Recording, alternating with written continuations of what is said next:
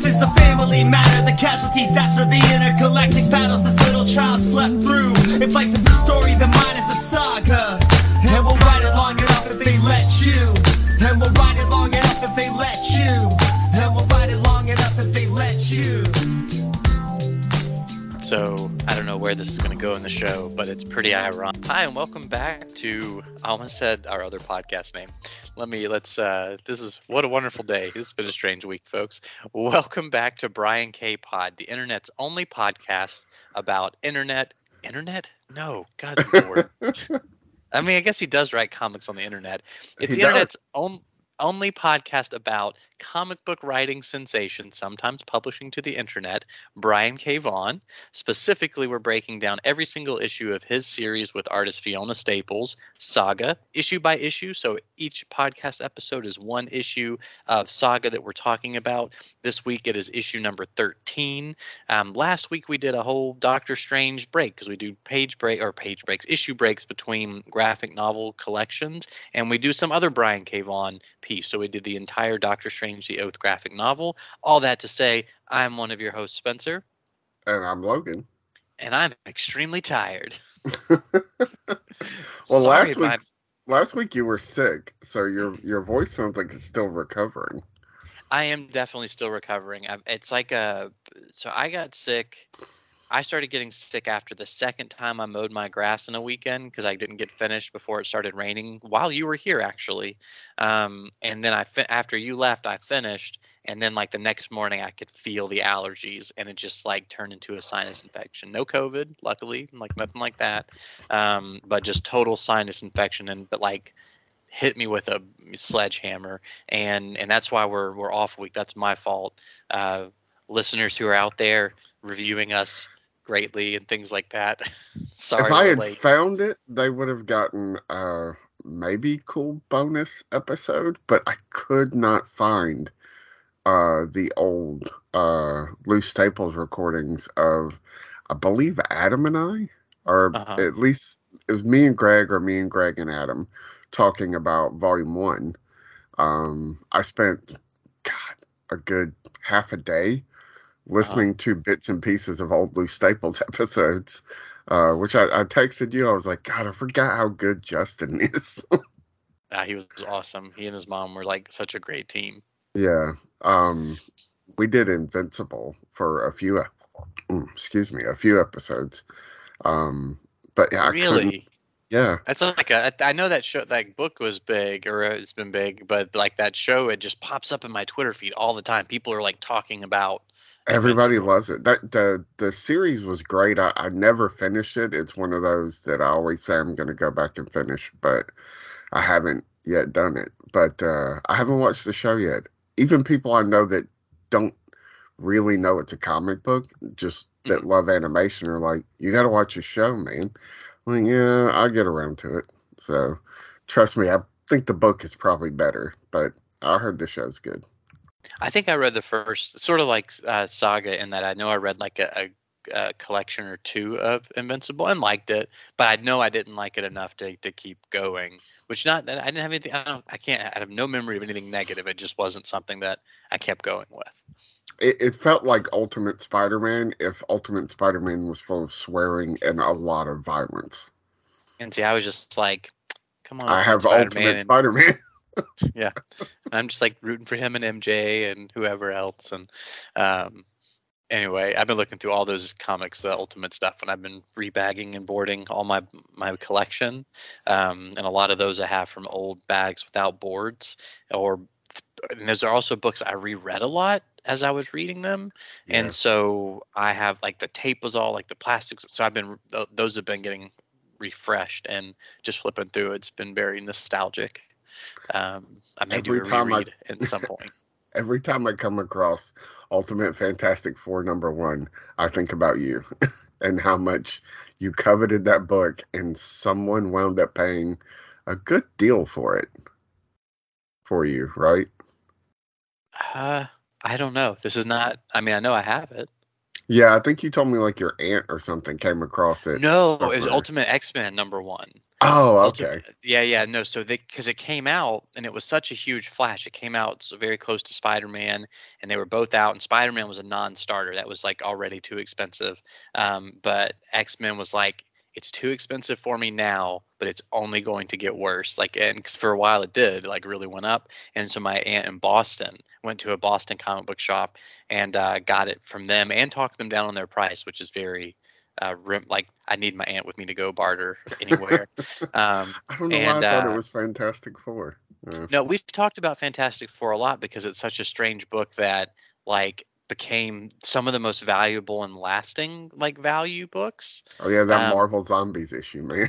Yeah, Like, that that what? so I think I think we besides like the rare reference to me liking Ultimate Spider-Man, we reference that Fantastic Four series more because we're always like, and in the end, those are the ones that were worth the most. And I and I have those. I I didn't know if I had those. I know I don't update to some conversation we had months and months ago, but I didn't know if I had all those. But in my my refresh of my bags and boards, I do. I have all the Fantastic Four stuff, all the zombie stuff. So I got those. Don't put my address on the internet. People come get them, especially after Doctor Strange. Yeah, I mean, if that if that pops, that I recently discovered. We'll talk about Saga. Sorry, folks, but I recently discovered that I have issues. I have a complete series, but specifically issue one of a book called Nextwave: Agents of Hate, that was Okay. written by Warren Ellis, published by Marvel. I think I picked it up because it has some some odd mutant characters in it. Mhm. Um, issue one goes for like four hundred dollars, and Oh wow! I'm seriously debating on selling it, but I was like, but if it stays that way, I'll never really get a chance to buy it again because I'll be like, I'm not paying that for that book. Just Sorry. I'll pay the shipping. You mail it to me. I'll go trade it in at Second and Charles and go get that hot toy. They'll give you like 25 bucks. They won't give me twenty five bucks for a four hundred dollar comic book. Come on. They'll give me at least sixty. I don't actually. Yeah. I've never traded in with them. Uh, Um, that's my plan though. I don't know if I told you that. I decided these two long boxes I have of DC stuff. I'm going to trade them in over there. I've got a couple video games and just get as much credit towards that hot toy, so I don't have to spend my own money on it. that's that's a good plan. I mean, you know, it's like it's kind of like recycling. It's you know, good Yeah, I'm, I'm over here cutting up comics, and you're like, I'm gonna get that hot toy. I'm just saying, it's 250 Uh, bucks. I can save some of that. I'll save some of it. My yeah. my uh, the last thing I'll say before we get into this, my my Mandalorian um, Black Series, The Client, which is Werner Herzog, showed up today. Very excited. You have a action figure of Werner Herzog. They they put it out. It just it just came out, um, and it's got the uh, the I don't know I don't know what it's called. It's the um, the ice chest that the guy runs through in like Yeah. Cloud City. It's it's got one of those. Oh my! It's like a looks like a like an ice cream maker or something. yeah, ice cream is an ice cream maker. Yeah. Um, so yeah, I'll, I'll send you the picture now. Um, That is I- awesome.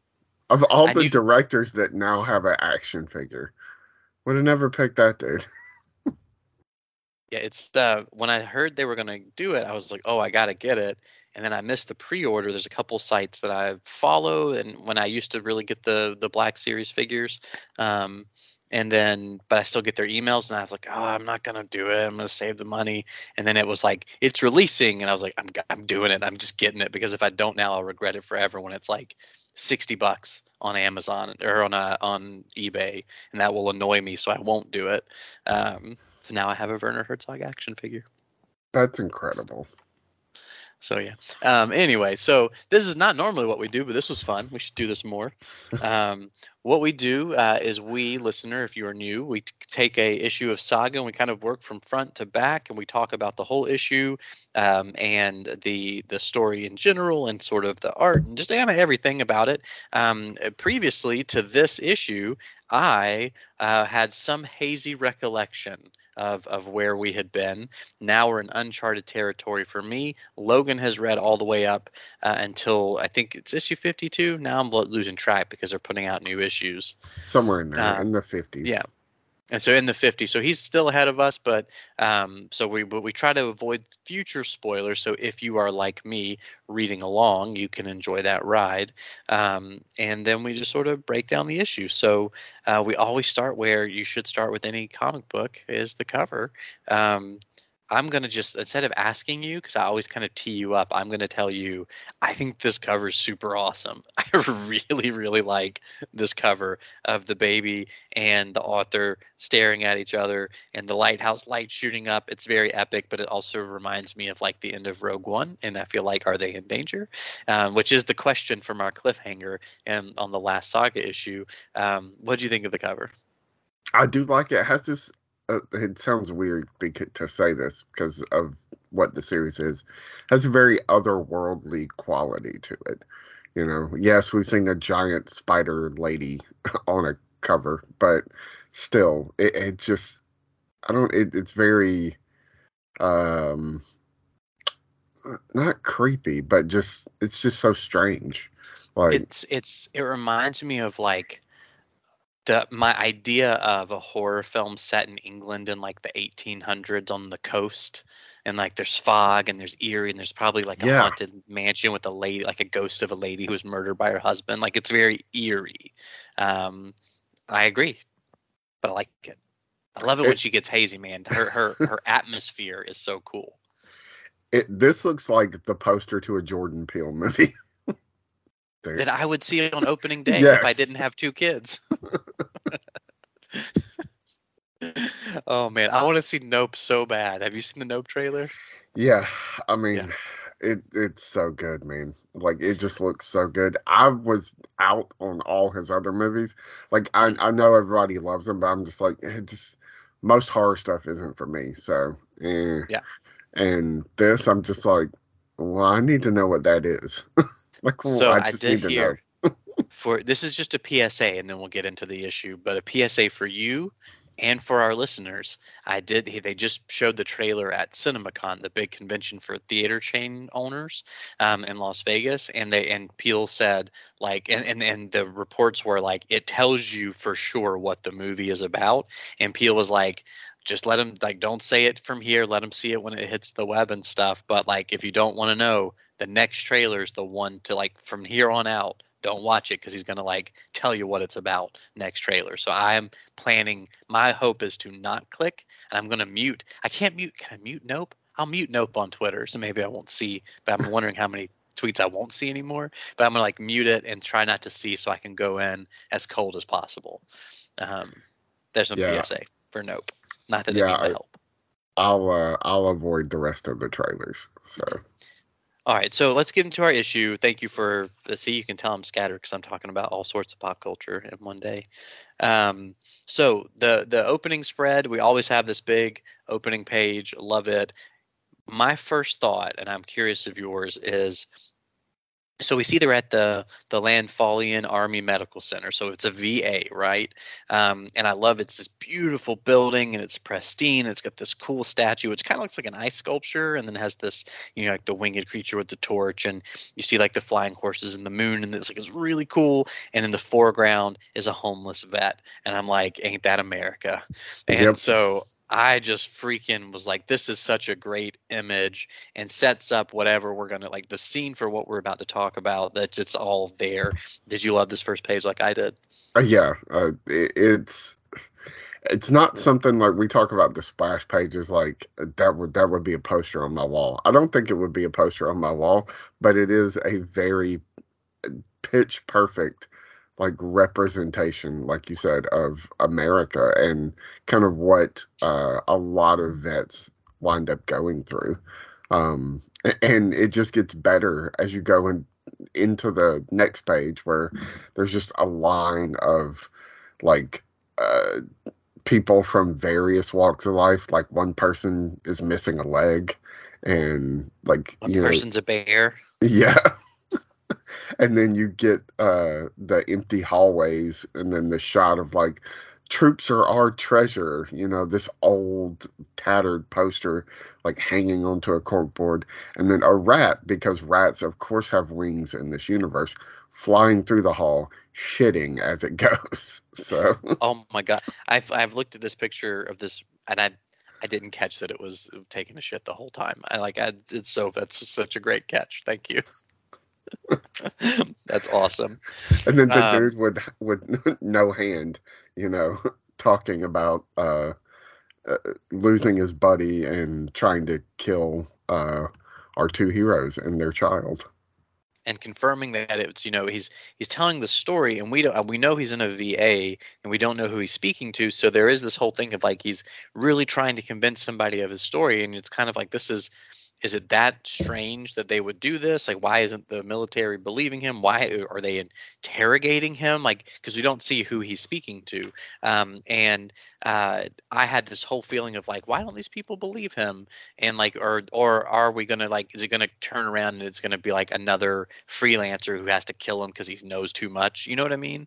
Like i'm like i'm I, I didn't know what was going on but there is some extra layer of the va sort of parallel where then they they wouldn't they i briefed our intelligence guys and they laughed in my face um, and i tried telling someone from the press but they were no better said i should call the tabloids and just another great Brian K. Vaughan punchline.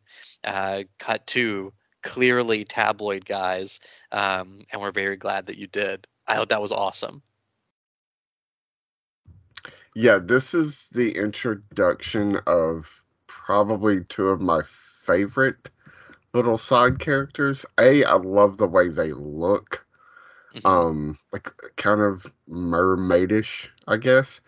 Um, but I, I don't know. I, yeah, tabloid journalists suck, but I, I just love these dudes, man. Um, and also the camera is the best. Like because it's an eye. Yes.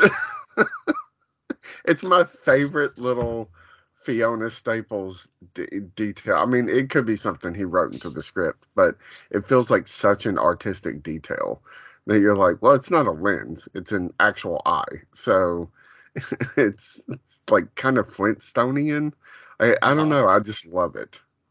No, no, it's awesome. I like that. I like his little hat too, and uh, like his like it's like of that time in in our culture where like guys who were a certain level of thought they were cool wore those hats all the time. Um, I someone gave me one I never wore because I was like I'm not that cool. I can't do it. Um, but I love his hat. I love the just it's it feels like Los Angeles has come to the VA. That's what it feels like, and I like it. Um, all right, so then we jump into uh, back to our, our main crew uh, aboard our um, our rocket ship Tree, and uh, I love the the right where were we because as we've talked about, there's breaks between these issues at times, and um, I just like that. I just like how they're using Hazel's narration to keep us up to date as readers, because for me it has been um, two or three weeks since I've read, which is you know basically a month between issues, and and so it's nice to like. I just I just love how they they're working that angle of keeping the reader caught up, but keeping it natural um, to the story, um, and and so we were on. We've jumped back in time because where we left the family was they were in the lighthouse of, of Oswald Heist, the author of the book that inspired the romance, um, and there's a cliffhanger because Prince Robot uh, is in the living room basically, and they're upstairs waiting to see what they need to do. And um, so we've jumped back in time and uh, to Hazel pooping, and uh, you know, as babies do. And and this the the writing the E H H H and then four ends the that noise is a noise I've gotten very familiar with as my kid has switched to solid foods.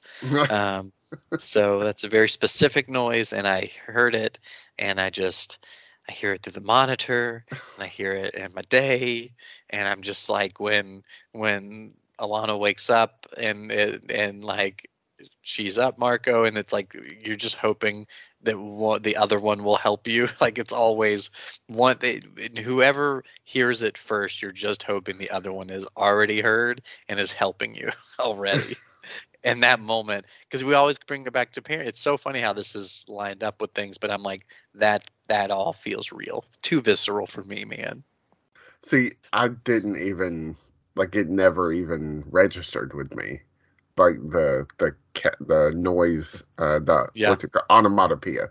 Like Uh-huh. it just didn't register at all with me. Well, yep, it's uh, it made me chuckle because I was like, "Yep," and then and I could not get over the fact that I was like on the way uh, to to do this with you, and then heard the noise and was like, "Well, I'm gonna be late." After sending my funny Mickey Rourke m- gift to say, "Hey, I'm I'm all in," um, then I was like, "Nope, gonna be late." um, so anyway, um, so Marco's not in bed though, and and we see a uh, John Wick style uh, bearded Marco standing in the shadows. Um, a few weeks said we know it's a few weeks after uh, Marco's dad has died, um, but he's sad. He's really just sort of looking out the window, not talking. And Alana tries to comfort him, but he is like stoic to the extreme. Um, Yeah. And I went, I went back and looked because I was curious. And our, and this is, I mean, it feels like a spoiler even though it's not. But in our big splash at the end of issue twelve, Marco's not as grizzled looking. Like his face is a little bit covered up by the baby, but he's clearly not as. Maybe he is. Now it's hard to tell. Well, shoot. Never mind. Theory gone. Um, but I'm just like, how like how does he get it together? Does he get it together? What snaps him out of it? Um, I feel bad for him. It feels like I mean I, I can't imagine what he's going through. It's it's been a lot of traumatic events one after the other, and then losing his dad. yeah, we both kind of had our our share of wrestling with that and kind of being in that headspace. So yeah, I, I do feel for the dude, but at the same time, you want to just grab him and shake him, be like, "Hey, man, your mom, your wife, and your kid, they're all still here. So you got to snap out of this." Yeah, I agree, and I'm curious when. I, I'm hoping that he gets there in a good way, and it's not some terrible thing that that shakes. I'm hoping honestly that Prince Robot showing up isn't the thing that snaps him out of it. As something bad happens. Um, so I'm, this issue does not solve that for me, and that's a problem. Mostly because I'm just excited to find out what happens. Um, but we do get um, of Lana uh, with Marco's mom. Um, she he, she comes in to get Hazel, and Hazel's got the coolest room. Love still love the mushroom uh, lighting and the the plants and stuff. It's all very neat. Um, but uh, Marco's mom uh, has the baby and has changed her. It's still Um, wearing a veil, you know, very Yep. like ceremonial, widowed, eh, you know, and while also still giving her new daughter-in-law absolute shit about uh the crap that she's feeding her husband in regards to reading reading the book. I love how this book is just uniting people eh, but not in the way that you would think. Well, it's so fun when you see the cover. You're like, it's like the Arrested Development joke about Anne, where the dad goes like, "Her." Like you see the book and you're like, Yeah. "That." That like really? All of And this so, like, over a book, man. And and I do and I and I do also like that we've seen a few people read the book and have some response to it that sort of understands what she's going through. But I do like that um, that Clara is reading it and being like, "Oh, come on! Like really? Like I like her reaction is not like I can't believe you've fallen for this. Not I see that you've seen this message and like I get it, but come on. It's like how have you fallen for this? It's so it's so condescending, but I love that about the whole take on it because it's it would be too easy to have the book be like universally life changing with a cover like that. let's see, let's see. Um, so I From do there like we the go to oh sorry, go ahead. Well, I was going to say there was a line I was looking for so I can make sure, but it is actually her last line. Um, but I do, I did really like Clara's line. I've done more than enough outliving. Yeah, as Um, she takes the veil off, like, okay, well, uh, clearly you're all going to get yourselves killed. You're idiots. I'm, I'm. This is my morning ended, and the veil is off. I, I'm about to take charge of this situation. Yep, and and so I, I like her. I'm very excited to see like Captain Captain Clara take over things uh, to a degree, and and I'm wondering if she's going to be the one that shakes him and goes, "It was my husband." Like snap out of it, you know. Um, and which isn't nothing. Grief isn't that simple, but I do think that Marco is going to be called to snap out of it, and I just am curious to see um, if it is through his mom's help, if it's through a, uh, again, I'm so concerned that it also could be through a traumatic event. So I'm hoping we don't lose Clara soon, because um, that would that would suck. So um, I don't feel like we're losing Hazel because she's narrating, so I'm not going to worry about her too much right now. But I guess she could be a ghost. We've seen Ghost. Oh my God, the seeds were planted many issues ago. Um, anyway, so okay, so we do get a little bit more narration and, and kind of cuts to we see Prince Robot reading the book. Um, you know, Granny was right to worry. You were actually going to lead this off. I'm sorry. You take off. So where where we go from from the veil, the unveiling. And I was I really just wanted to know your thoughts on the weird planetoid shape thing, like, and also maybe it's just because I've seen the image so many times it very much looks like the COVID, like. Oh yeah. Uh, whatever. Like or whatever. Yeah. I was like, mm, I'm really tired of seeing that thing, and now it's in this book from ten years ago. well, it's funny. I'm so I like the the series uh, Steven Universe a lot. We've talked about it in the past, um, and I'm currently playing on my Switch there's a they made a Steven Universe game for the Switch, and I'm playing it right now. It's pretty. It's like a um, kind of like a lighthearted RPG. It's really fun, but the design of it, like the planets and like the not they're not planets so far at least in the game but like the creatures that come from other planets and it's very gym oriented um and it, it, it the planet reminds me of something so i looked at that and immediately had this uh, prism, which is a pun for Steven Universe, but a prism of uh, of thought of like that looks like Steven Universe um, stuff, and and in a positive way because like I really like the design work on that. But this is definitely the this is the adult version. This is if Brian K. Vaughan and Fiona Staples made Steven Universe, this planet is what stuff would look like. so that's what I thought immediately. I didn't actually make the COVID association at all, but now I can't unsee that. I totally see that. Um, but in the moment, I was like, oh, Steven Universe, nice.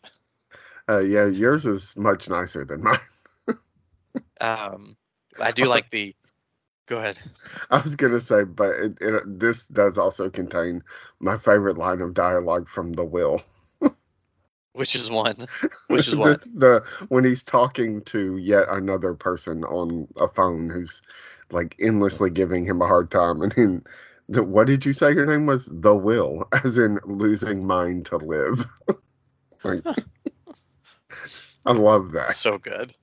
So good. Um, I I love the whole idea, the concept that they have spaceship basically AAA and and that they have to call and they're out of range for the same day coverage that's hysterical to me um, all this sort of human or well uh, sentient beings, no matter where they are, creating bureaucracy that limits their experience is just that concept is so funny to me. Yeah, I, um, we're so good at that. So of course, that's the way it would be in space. the the closest I I think the only time I've never I've not seen it very easily in a in science fiction that comes to mind is the movie Arrival. Have you seen Arrival? I don't think so. Okay, so like, well, the idea is these big creatures come to Earth and they communicate in like a odd way um and and but they they like are all pretty much equal for the most part. That it doesn't seem to have any bureaucracy but they're big like squid things. So then but then i'm reading this and i'm thinking like i wonder if those squid things like call back home and be like we arrived safely and we'll send our forms to tell you about each communication with the uh, human beings as we try to save their planet. Like i like i want like I, I pictured their bureaucracy and that makes me chuckle too. So maybe i need a series slogan space bureaucracy. That's the series i need just it's a comedy and i would love that. So, uh, little side note i so a former boss and i uh, good friend alan uh, used to sit around uh, the office that we worked in like just bullshitting and coming up with like odd ideas. And we once got pretty far into writing something about these two dudes who are basically space garbage men because you know like every time we go in and out of space we're leaving crap behind and it just rotates in orbit you see bits and pieces of that in um uh what uh what's the Sandra Bullock movie where like the space debris like tears up the satellite or whatever. I was muted. I'm sorry because I was blowing my nose. Uh, uh, gravity. Yeah. So I kept going, gravity, gravity. Why isn't he responding to me? Gravity. I was like, oh, I'm muted. Uh, yeah, we once had this idea about uh, just these two garbage men who basically pick up the trash people leave in space and all of the bureaucratic bullshit that comes along with that. Um, it was a really, really fun idea. So that's for nothing, but it made me remember that. So Would definitely read. I want to read it. I want all the bureaucracy that made fun. There's a you There- should watch so- Space Force. so it's funny. I don't. I want it also done well. There's my shaded Space Force. I tried to watch Space Force, and I, I need to go back to it, but maybe I was in the wrong mindset at that time. Maybe because we were talking about actual Space Force a lot at the time, and I was like, I just don't. It's too much. Just too much. Um, so, have you seen Joe versus the volcano? Not in God so many years. That Not movie's since basically like like it came out. so it's like three movies in one and the third last one movie makes the whole movie kind of hard to like reconcile with our modern like understanding of i don't know not being racist um and so because that last third is real rough but the first third is like the best combo of like terry gilliam and uh and oh what's his name my god tim burton excuse me making the Office, but with Tom Hanks starring at it, starring in it, and it's so great. That's a, that's my, that's one of my favorite bureauc- bureaucratic sections of a movie ever. Is the first third of Joe versus the volcano. Ryan loved uh, Meg Ryan, not just because of her name. So I'm sure he has a copy of that somewhere, and Yeah. I'm going to have to to get it and write about it because I, I promise you, I haven't I haven't watched it since I was a teenager. So uh, I've n- literally no memory of any particular scenes in that movie. Just kind of him playing like six or seven different roles or whatever it was. And Well, it's, it's her. She's there's three. She plays three different people. oh, okay. He's the same guy, but he keeps having meet cutes with her playing different people throughout the movie. Okay. See, Uh, I didn't so- even remember that right. Yeah. yeah, I didn't know. I had no idea going into it. This is not anything to do with. It is a saga, though. That whole story. It's something to see. Do recommend it. It's very strange. Tom Hanks used to like. He's love Tom Hanks. Not disparaging Tom Hanks, um, but he used to make really interesting choices occasionally, and now he kind of makes Tom Hanks choices, and that was a really interesting choice, and I think people should watch it. Um, but the last third is deeply problematic, and go into that understanding was a different time and it might not hold up. But the first two parts are incredible. Um, okay, back into Saga. So, what do you make of the idea that the will was going to hit Gwendolyn and I'm going to call her this for now because yeah, I know we'll get to the name. But then the slave girl says, no hitting. That's one of the rules. Um, and like, what do you make of this whole dynamic of the three of them? It's very old school kind of John Wayne-ish of him. Like Yeah. eh, eh, or Sean Connery. Like eh, Yeah. I'm not advocating for for any of it, but it does feel like he comes from that that school of of thought that you know sometimes you know a woman just needs a good slap you know right, which is horrible and wrong um But that's like the quote from Connery. Like that's like right. the thing. so I, I think some people could read this and take it as Vaughan kind of advocating for something or but really I think it's just to show you kind of remind you who this character is and where he comes from and kind of how he feels about certain things. So um I I think it's I think it's the right choice for the character, as weird as that sounds. No, no, it doesn't sound weird at all. It makes perfect sense. And I agree. I think this is the most he's playing in the Western tropes, like the space Western tropes, or with this this group. I guess I was going to say trio, but Lying Cat with the four of these folks together like this is him playing in the western tropes the most um, and even with the space bureaucracy on the first page of their their two pages there it's still like that's all very westerny i thought western 2 didn't go like to the john wayne sean connery but that paired those together and that that's it. It's very much of that time but that's good. I think because it does play to who the will is and you can't forget who he is. That's something we've talked about because he is cool at times and does really cool visual things or interesting things and he saved the slave girl and that's really heroic but you can't forget who he is. That's important because i do think that at some point just like in that lighthouse potentially that we might come back to and see at some point these people have to to square down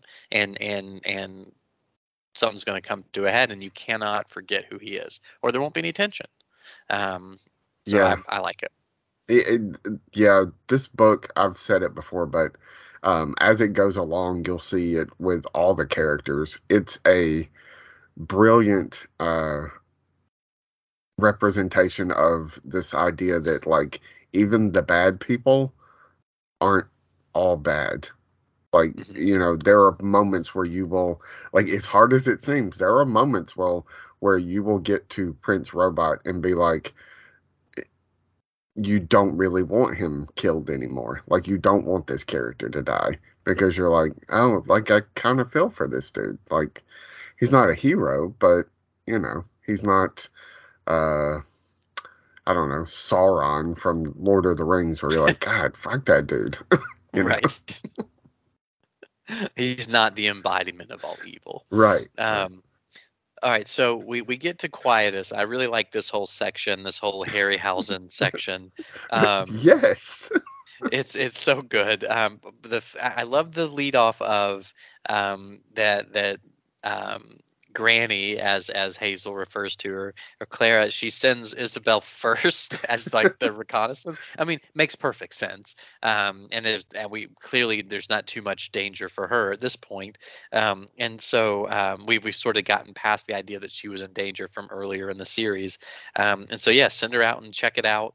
Um, and it's a, a field of bones um, that that move because they have bone bugs, which is a fantastic way to make skeleton creatures attack people. Instead of having to be magic or something, it's it's a biological thing. These bugs make the bones move, and they come together. You see like skulls and ankle joints and knee joints, and um, it, it's all this stuff to make them like really awesome skull creature things.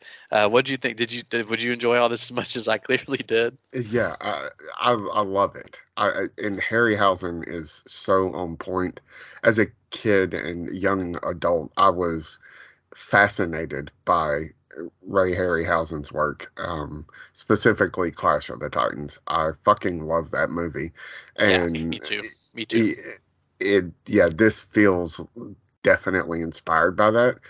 I want to know where the bone bug idea comes from because it's such a small thing, but such an uh, specific thing. Like, oh, I don't know, there are these bugs that animate the bones and work together to. It, it, it's such an off the wall thing. There would be whole like arcs about something like this in most books, and this is such a throwaway thing. No, totally. I, I completely agree. And that's th- what he does, right? That's what we get these little details here and there. Like, I bet we never see space insurance again, right? Um, unless maybe we do see them get picked up or something. But, like, I bet, like, it's all these little details he folds in are just like, these are just elements of the world or of the, of the galaxy that we're in. Um, and, and instead of, the comparison we made in the past is where Star Wars will give whole books or chapters of books over to explaining who who the creature in the garbage compactor from A New Hope is, right? Um, Vaughan's going to be like, "Here's this creature. It's super cool and scary. Never ever going to see it or explain it again."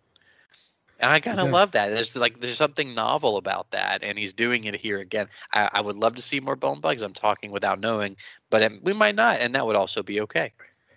Yeah, I, I They could mean, eat Prince Robot and save the day. That would be cool. uh, yeah, um, yeah, I love it. I love every little bit of it, and I love how it ultimately becomes our introduction to D. Oswald, our reintroduction to D. Oswald Heist. I'm you. I thought that was me from college. What are you talking about? um, you were So- a bald bearded black man in college. a, a, li- a little soused in a bathrobe, my underwear, and some uh, and some Oh, slippers. That Bottle that, liquor in hand. Look, I really trying to be a writer. I, I relate. um, wow. Um, so so yeah. Um, I do love that. Like, it, are you here to take my advance back? Like, that's such a good writer thing.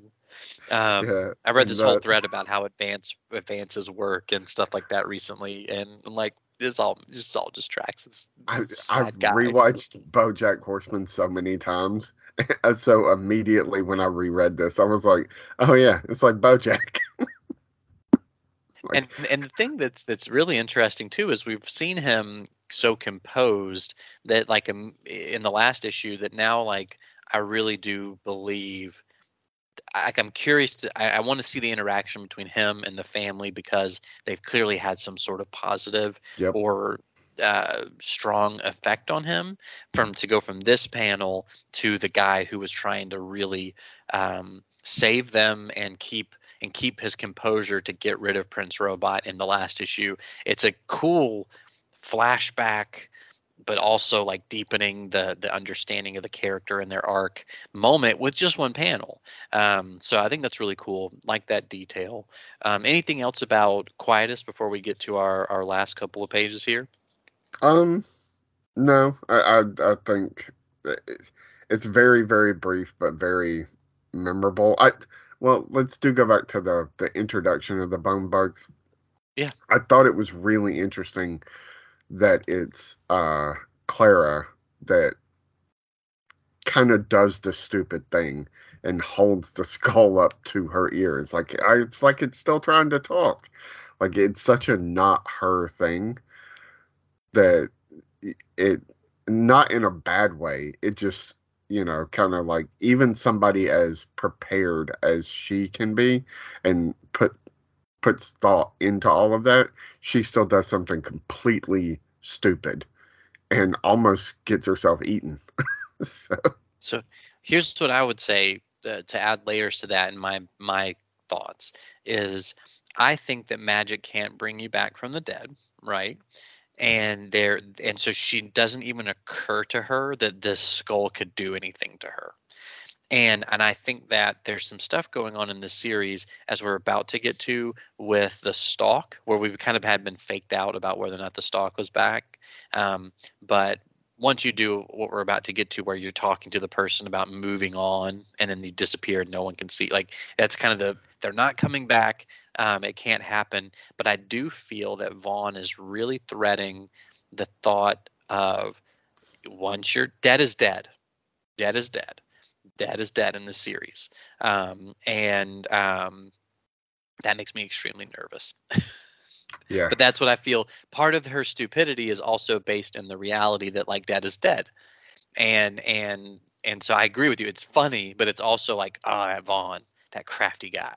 He's like he's planting seeds there that are going to come to sad fruition later, and that makes me real nervous. That's Yeah. all I'll say.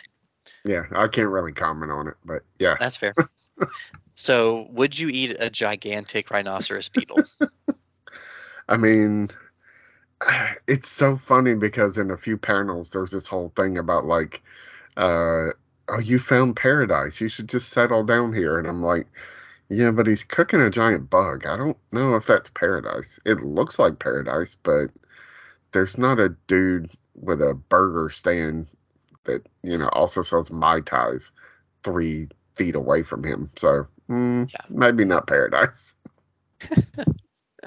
Um, so he's he's looking at his picture of the stalk. He also looks like Chris Evans with hair. yes. Um, and we get the uh, ghostly apparition of the stalk, um, basically telling him uh, to move down, move move on, um, and um, I don't really care whether or not there is, um, if there's any sort of like ghostly reality to this. You know, um, I'm mostly just like that. He's he, no matter what, he knows that he needs to like move on, and we know that he is stuck, and that means he has a heart, just as he would hit uh, Gwendolyn earlier. It's that complexity of, but he also has a heart, and that doesn't absolve anything. It just makes him a more interesting character, and I like all that.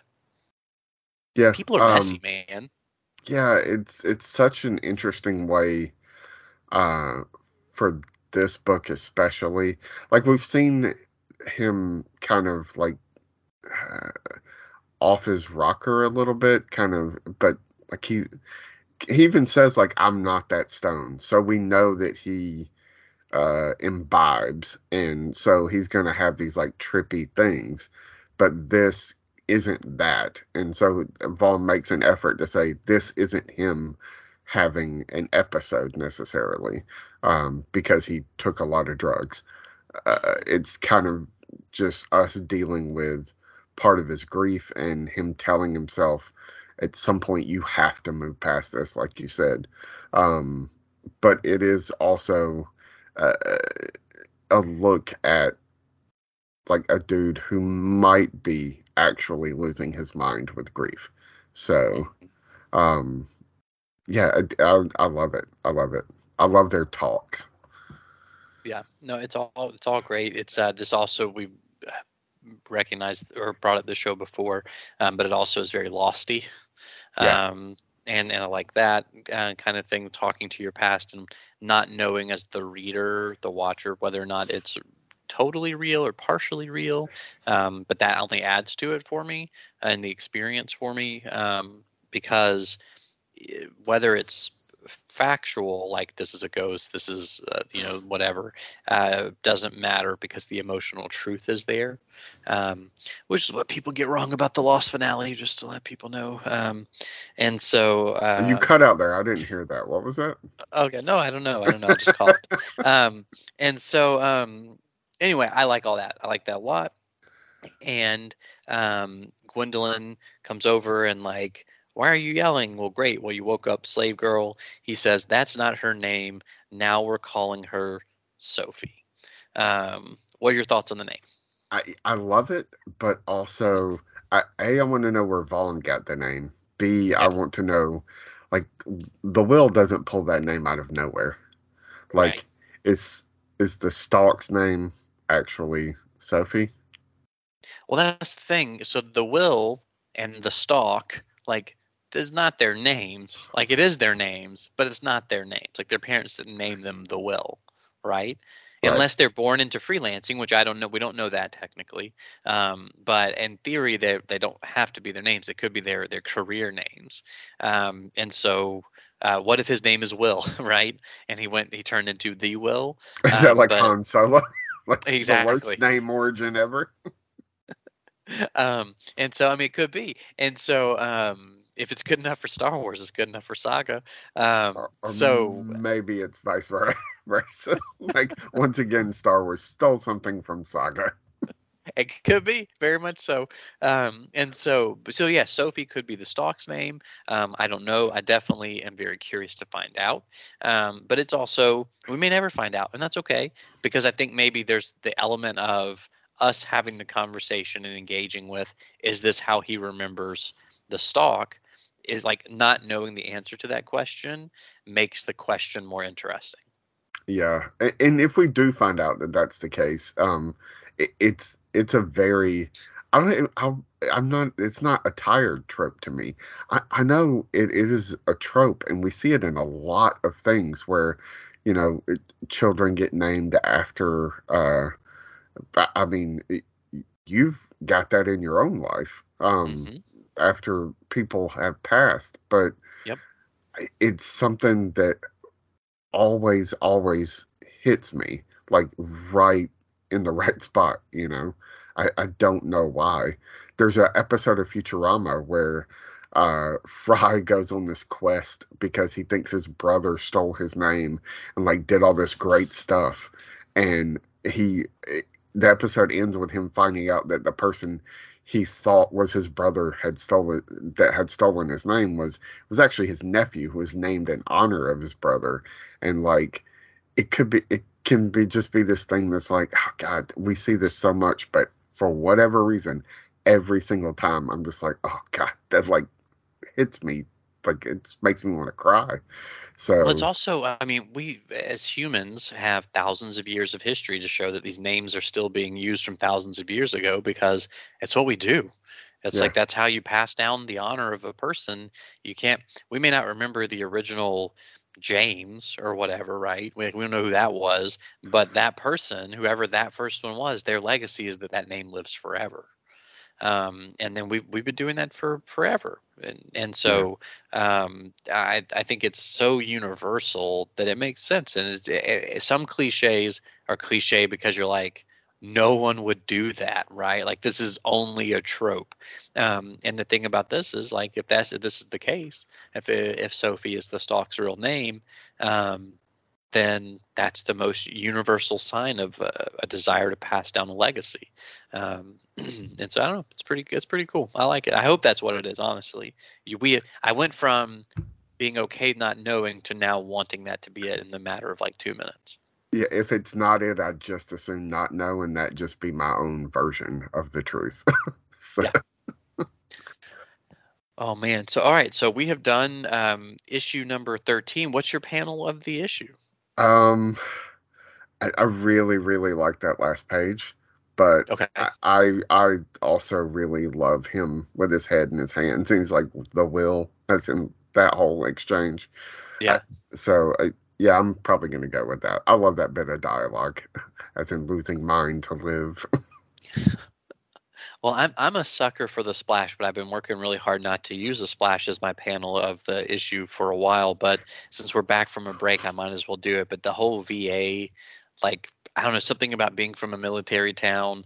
I, I just Yeah. like uh, just something about it hit me just right and was like, this is too good. So the opening page for me is like, I, this I was like, this is America and Saga in like one panel. It's all there. And, like it just it hit just right for me. Um, and so and I probably looked at it the most of each because I always like. I don't know how to explain. Like I'm like when I'm getting, I, keep the book near me, uh, like in my work area, and so like I'll find myself before I've read an issue, like opening the issue like a bunch of times, and so like I see that first page of whatever issue it is, and I see the cover in the first page over and over and over again, um, and so that one has just been so striking, the white and the colors and the guy in the foreground and just in the statue, just like all that stuff has worked for me uh, extremely well, and and in the context of the whole issue, uh, even better. So, a big fan of that opening page. That's going to be mine this time. It's a good one. I have some letters column stuff that. Hit me. Uh, so uh, I I don't remember what issue it was, but at some point a dude proposed to uh, his girlfriend through the letters columns of Saga. Uh, Mm-hmm. Okay. that there's an update on that in this issue's letter column. Uh, she did accept, although they agreed not to set a date. Like it's this whole weird saga within the saga. So um, um, they're a cute couple. Um, and then also Brian K. Vaughan calls out. Um, there's a song that you hear at the beginning of this podcast called "Family Matters," um, that's written specifically about Saga. He calls it out in this issue. He's like, "Has everybody heard this? Go look it up on YouTube. It's fantastic," and it is. Uh, we've never talked about the opening music, um, and it's a song that I've loved since I found it, however many years ago, on YouTube, looking for songs about Saga because why wouldn't there be one? Um, Mhm. So I used it for our opening music. So hopefully nobody ever says anything about that. um, and then there's one letter that I was going to try to briefly go through if I can make it through it. So here we go. Yeah. Uh, my this is the letter. My wife and I had quite a week last Tuesday. After a solid week of contractions, she gave birth to a beautiful little girl, our first child. She is healthy and feisty and wonderful. For the last few years, my grandfather has been battling throat cancer, Every day for the last six months, I've expected to get the news that he had passed. My greatest desire, though, was that he would live long enough to see his first great grandchild born. He did. He was a great grandfather for exactly one week. He died in his bed late last night while I was changing my daughter's diaper some thousand miles away, completely oblivious. I don't want this to turn into a eulogy, so I'll just say he was the best grandfather I could ask for. About an hour ago, I got home from work and cuddled up to my wife and daughter, and we had a good cry. To cheer me up, she encouraged me to read some comics. Together, we read chapter 11. That's where Barr passes away. Uh, the chuckles we shared over Alana and Marko's dialogue those first few pages were good medicine. Then we got to the end and we cried a little more. I had to write you to thank you for writing this story for me. It may be the most humanly honest work of fiction I have ever read, and I mean that as my highest compliment. Barr's words, I was never a great father to that boy, but I was always loyal to his mother, spoke to me in ways I couldn't express in this already long winded letter. I don't think my grandfather thought all that much of his parenting skills, but if he was one thing, it was devoutly loyal to my grandmother. His last words to her were, I don't want to leave you. And she told him, Go to Jesus. And I'm told he died contentedly. While writing this, my father came over. It was his dad who died. My mother drove him because, quote, today he needed to hold a baby. I swear he looked at my daughter with the same expression Barr did on that third panel from the bottom page. Then he talked about her eyes. He smiled, he cried, and I knew everything was right in the universe. That's about as far as I can get. So I can't believe he got that far. That was like, ooh. that's every single thing we talked about. Yeah. What's the guy's name? Does he give his name at the end of the letter? Um, yeah. Uh, hold on, let me get it pulled back up. Um, it is uh, Brendan in East East Helena, Montana. So Brendan, like, uh, there's a chance. You never know. It's like Saga stuff. Saga fans run deep, man. Um, we could, they could, he could stumble across here, but I think that's, that's by by any chance that randomly happens, like uh, it's beautiful letter, better than anything we could have said. Um, and like I'm impressed, Logan, that you didn't just weep through all that because I'm sitting over here. I've muted my mic a couple different times and like, whew, Yeah, it's uh right in the right in the heart. He does end it on a funny note. He says, "P.S. Uh, yesterday, my daughter's umbilical cord fell off. Seriously, thought about sending it to you, which would have been fantastic." Oh man! oh man. I, I I recently uh, was going back through the first issue, and after reading that letter, I was like, "Oh yeah, that's right." Marko tries to gnaw off the umbilical cord.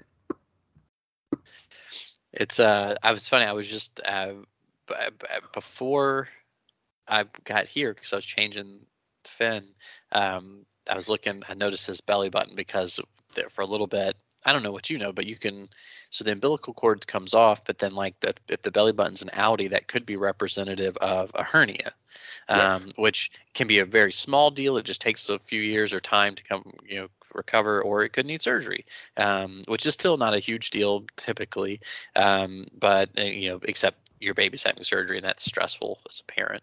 Um, but um, but I am probably traumatic for a baby. I don't know what they remember, but um, but I was looking at his belly button, being like, "Good job, kid!" Like fell off, and he had that outie for a little bit, and then now it's all going back to normal. So anyway, that's all I have to say about umbilical cords. But I thought about that earlier.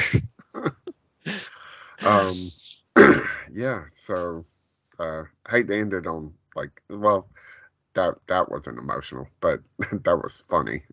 but yeah, that letter, I was like, ah, should I read it? Do I not read it? But yeah. Um, Well, I do know um, a new issue of Saga's out in the wild this week. Um, so I guess when you hear this, uh, this week, yeah. Um, and I'm sorry we had a delay. That's all my fault. But thank you if you uh, if you have returned. You got What? sick. There's not really anything you can do about getting sick. I mean, it's still my sickness, not yours. So that's my Yeah. fault, sir.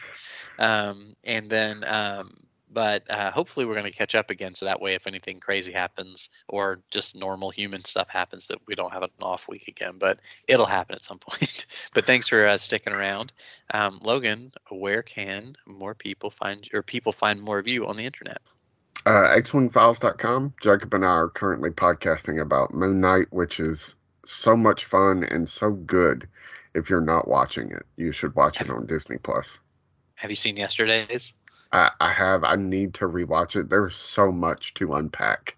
Like they, uh, the last episode and a half has been like so dense uh, for a show that was not that was fun but not super dense. It got real dense real quick.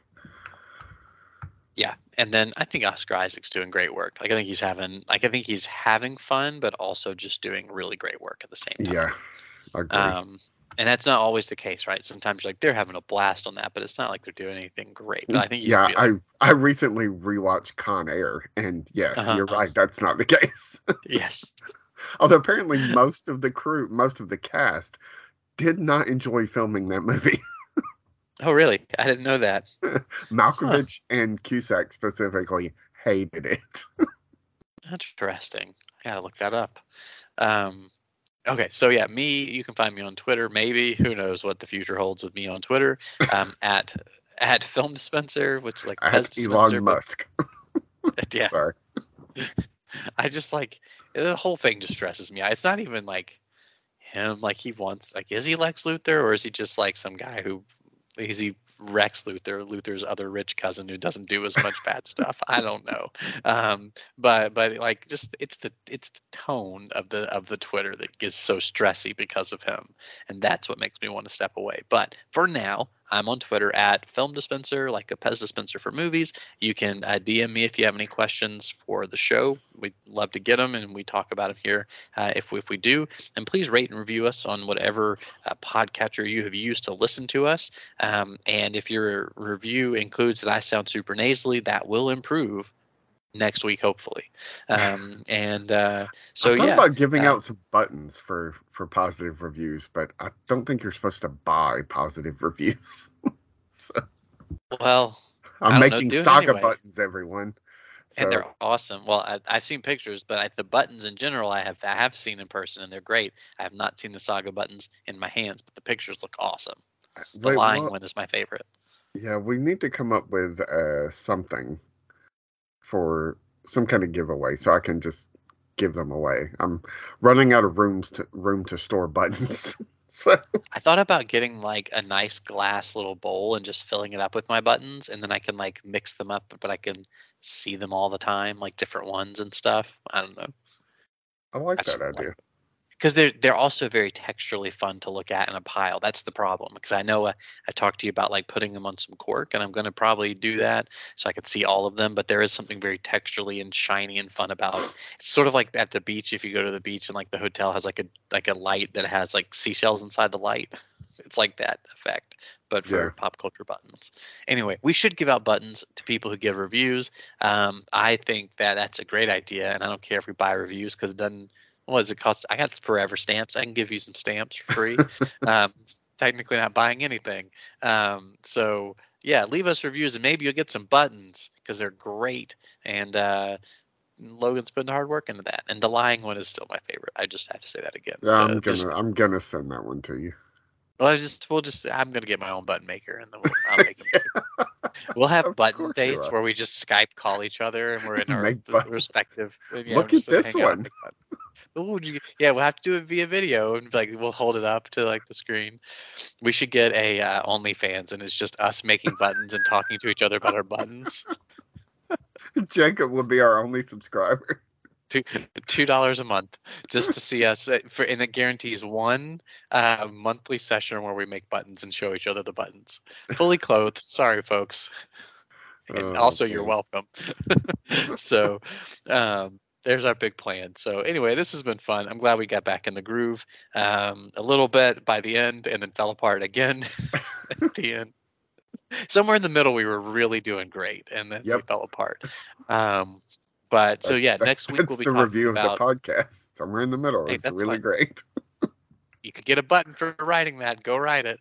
Um, so um, so yeah, thanks for listening. And next week it's issue 14 um, as we continue Saga. So thanks for listening. Talk to you soon. Matter, the casualties after the intergalactic battles this little child slept through.